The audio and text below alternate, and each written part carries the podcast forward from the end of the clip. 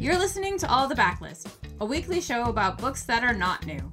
I'm your host, Liberty Hardy, and I'm little in the middle, but I've got much backlist. This is episode 17, and today I'm going to talk about a few great titles related to the week's new releases and more. So, hello! I'm feeling super themey today. I've got a great theme going on, but before I get started, I want to tell you about today's sponsor. Penguin Random House Audio is back and they want to let you know that with fall ramping up, it's t- it's back to juggling busy school and work schedules with social engagements like date nights, yoga with friends, and book club. Luckily, you can listen to your next book club pick so you can stay on top of it all. What audiobook do you want to listen to for your next book club? Let Penguin Random House Audio know and be entered to win a Penguin Random House Audio prize pack including The Stars Are Fire by Anita Shreve, Watch Me Disappear by Janelle Brown, and The Shark Club by Ann Kidd Taylor. Visit tryaudiobooks.com slash book club for suggested listens and for a free audiobook download of The Knockoff and let them know what book you are interested in. Again, that's tryaudiobooks.com slash book club. And we thank Penguin Random House Audio for sponsoring. So now, today, the big news today was the MacArthur Fellowships were announced, or the Genius Grants as they're called, which, uh, according to my notes, and by notes I mean Wikipedia, is a prize awarded annually by the John D. and Catherine T. MacArthur Foundation to typically between 20 and 30 individuals working in any field who have shown extraordinary originality and dedication to their creative pursuits and a marked capacity for self direction. And they are also citizens or residents of the United States says that the fellowship is not a reward for past accomplishment, but rather an investment in a person's originality, insight, and potential. The current prize is $625,000 paid over five years in quarterly installments. It was increased from 500,000 in 2013. Uh, it's been around since 1981. Since then, 942 people have been named MacArthur Fellows, ranging in age from 18 to 82. It has been called one of the most significant awards that is truly no strings attached. Like, truly there there's like you don't know who the, the judges are. The people don't know that they're up for this. They just get the call and it's like hey here's some money. You're awesome. Which is awesome. Like tons and tons of people that you know well not personally probably but but that you've heard of have received these over the years.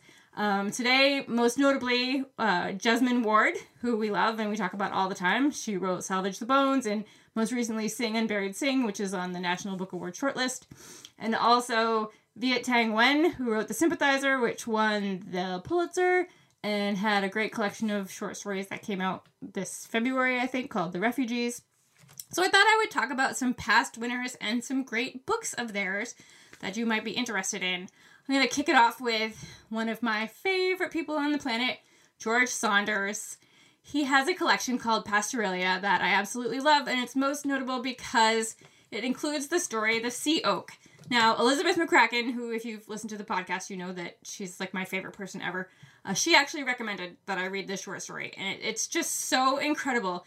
Um, and now they're actually making it into a series for Amazon with Glenn Close. So if you get a chance, I highly recommend you find The Sea Oak and read it before you watch anything about the show because I feel like they give a lot away. There's a thing that happens, and I found it really surprising when I read the story, and I was kind of disappointed that they gave it away right there um, in the, the telling of you know what's going to happen in the series. So um, it's called pastoralia and you can also find the story online somewhere. I think it was in the new yorker first. Um, there's also complications a surgeon's notes on an imperfect science by atul gawande um, he's written several books. He's a, a very well-known surgeon. Um, this is my favorite one. I think it was his first one because it has a part a section that is like more intense than any thriller I've ever read. Like, this is real life, and it involves a case where a girl came into the emergency room and they had to decide did she or didn't she have the flesh eating bacteria. He only had so much time to, you know, because it's hard, apparently hard to discern. So he only had so much time to decide does she have it? You know, should we we get uh, she they were considering amputating her leg to like stop it from going to the rest of her body. But like, what if she didn't really have it? Like, it's so stressful. Like, I can't imagine ever being in that position, you know, either side of, of that interaction. Um, definitely like more stressful than any thriller I've ever read. Plus, he's just a fantastic writer. Um, there's if you want to read some great short stories, there's a few short stories collections that I want to tell you about. Um, Deborah Eisenberg, very simply, the collected stories of Deborah Eisenberg. She's fantastic. If you like Alice Munro or Amy Hempel or Kevin Brockmeier, I recommend checking her out. My favorite Cormac McCarthy is Blood Meridian, which makes his book The Road, you know, the one about the apocalypse and dystopia, it makes The Road look like a bedtime story for children. Like it's probably the bleakest, darkest book I've ever read. Absolutely love it. It's about true story or true events that um, took place on the Texas Mexico border in the 1850s. The judge, that's just the character's name, he's the judge. He's one of the most complicated, interesting characters, I think, in fiction, or at least in anything that I've ever read. Um, the Octavia Butler, she received a genius grant. Um, if you haven't read Kindred, that's my favorite of hers, about a young black woman named Dana who is transported back in time to slave quarters in the antebellum South um, because she has a, a, mission to to do there. Um, so good, and then people usually say his name with genius in the same sentence all the time. David Foster Wallace. There's a supposedly fun thing I'll never do again. Essays and arguments where he really just he shines. Um, you can read Infinite Jest. I've read Infinite Jest. If you want to say that you've read it, you know, or that have an interesting reading experience, it's definitely worth, you know, checking out. But if you don't have that kind of time to commit, I wouldn't say it's my favorite book that I've read. There are people who absolutely love it. Um, but it's, you know, all the footnotes and stuff make it really interesting. So if you have a few extra, you know, days to read a book, check it out. Um, there's Ship Fever stories by Andrea Barrett great collection of fiction about science and love and the love of science that take place in the 19th century and feature both historical and fictional characters. There's Colson Whitehead's debut novel, The Intuitionist. Colson Whitehead, talk about him all the time. Um, this one is about a woman who is the first black woman elevator inspector as a department of elevator inspectors. And they are sort of broken up into two factions. There are the intuitionists who can go into an elevator and sort of meditate and go into a trance and like figure out if there are any defects in the elevator and like get a sense of like what's wrong with it. And then the there are the empiricists who do it by the book. You know, they go in and they examine things with their hands and their eyes. And there's an elevator crash and it's very suspicious and it's super smart and really fun. Uh, there's Farming the Bones by Edwige Danticat, who is this is my favorite of hers, uh, about a Haitian woman in the Dominican Republic uh, who is involved. Um, there's a terrible, horrible massacre um, when the dictator decides to do away with Haitians in the Dominican Republic based on the Parsley Massacre. It's a true story. Um, it's just her writing is so beautiful and heartbreaking. There's Elect Mr. Robinson for a Better World by Donald Antrim. He is a darkly funny writer, and this is a darkly funny novel set in a seaside community.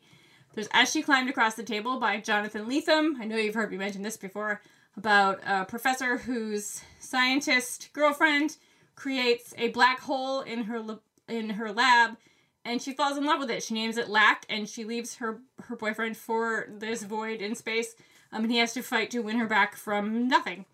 There's a midwife's tale, The Life of Martha Ballard, based on her diary, 1785 to 1812, by Laurel Thatcher Ulrich, which is a lot to say.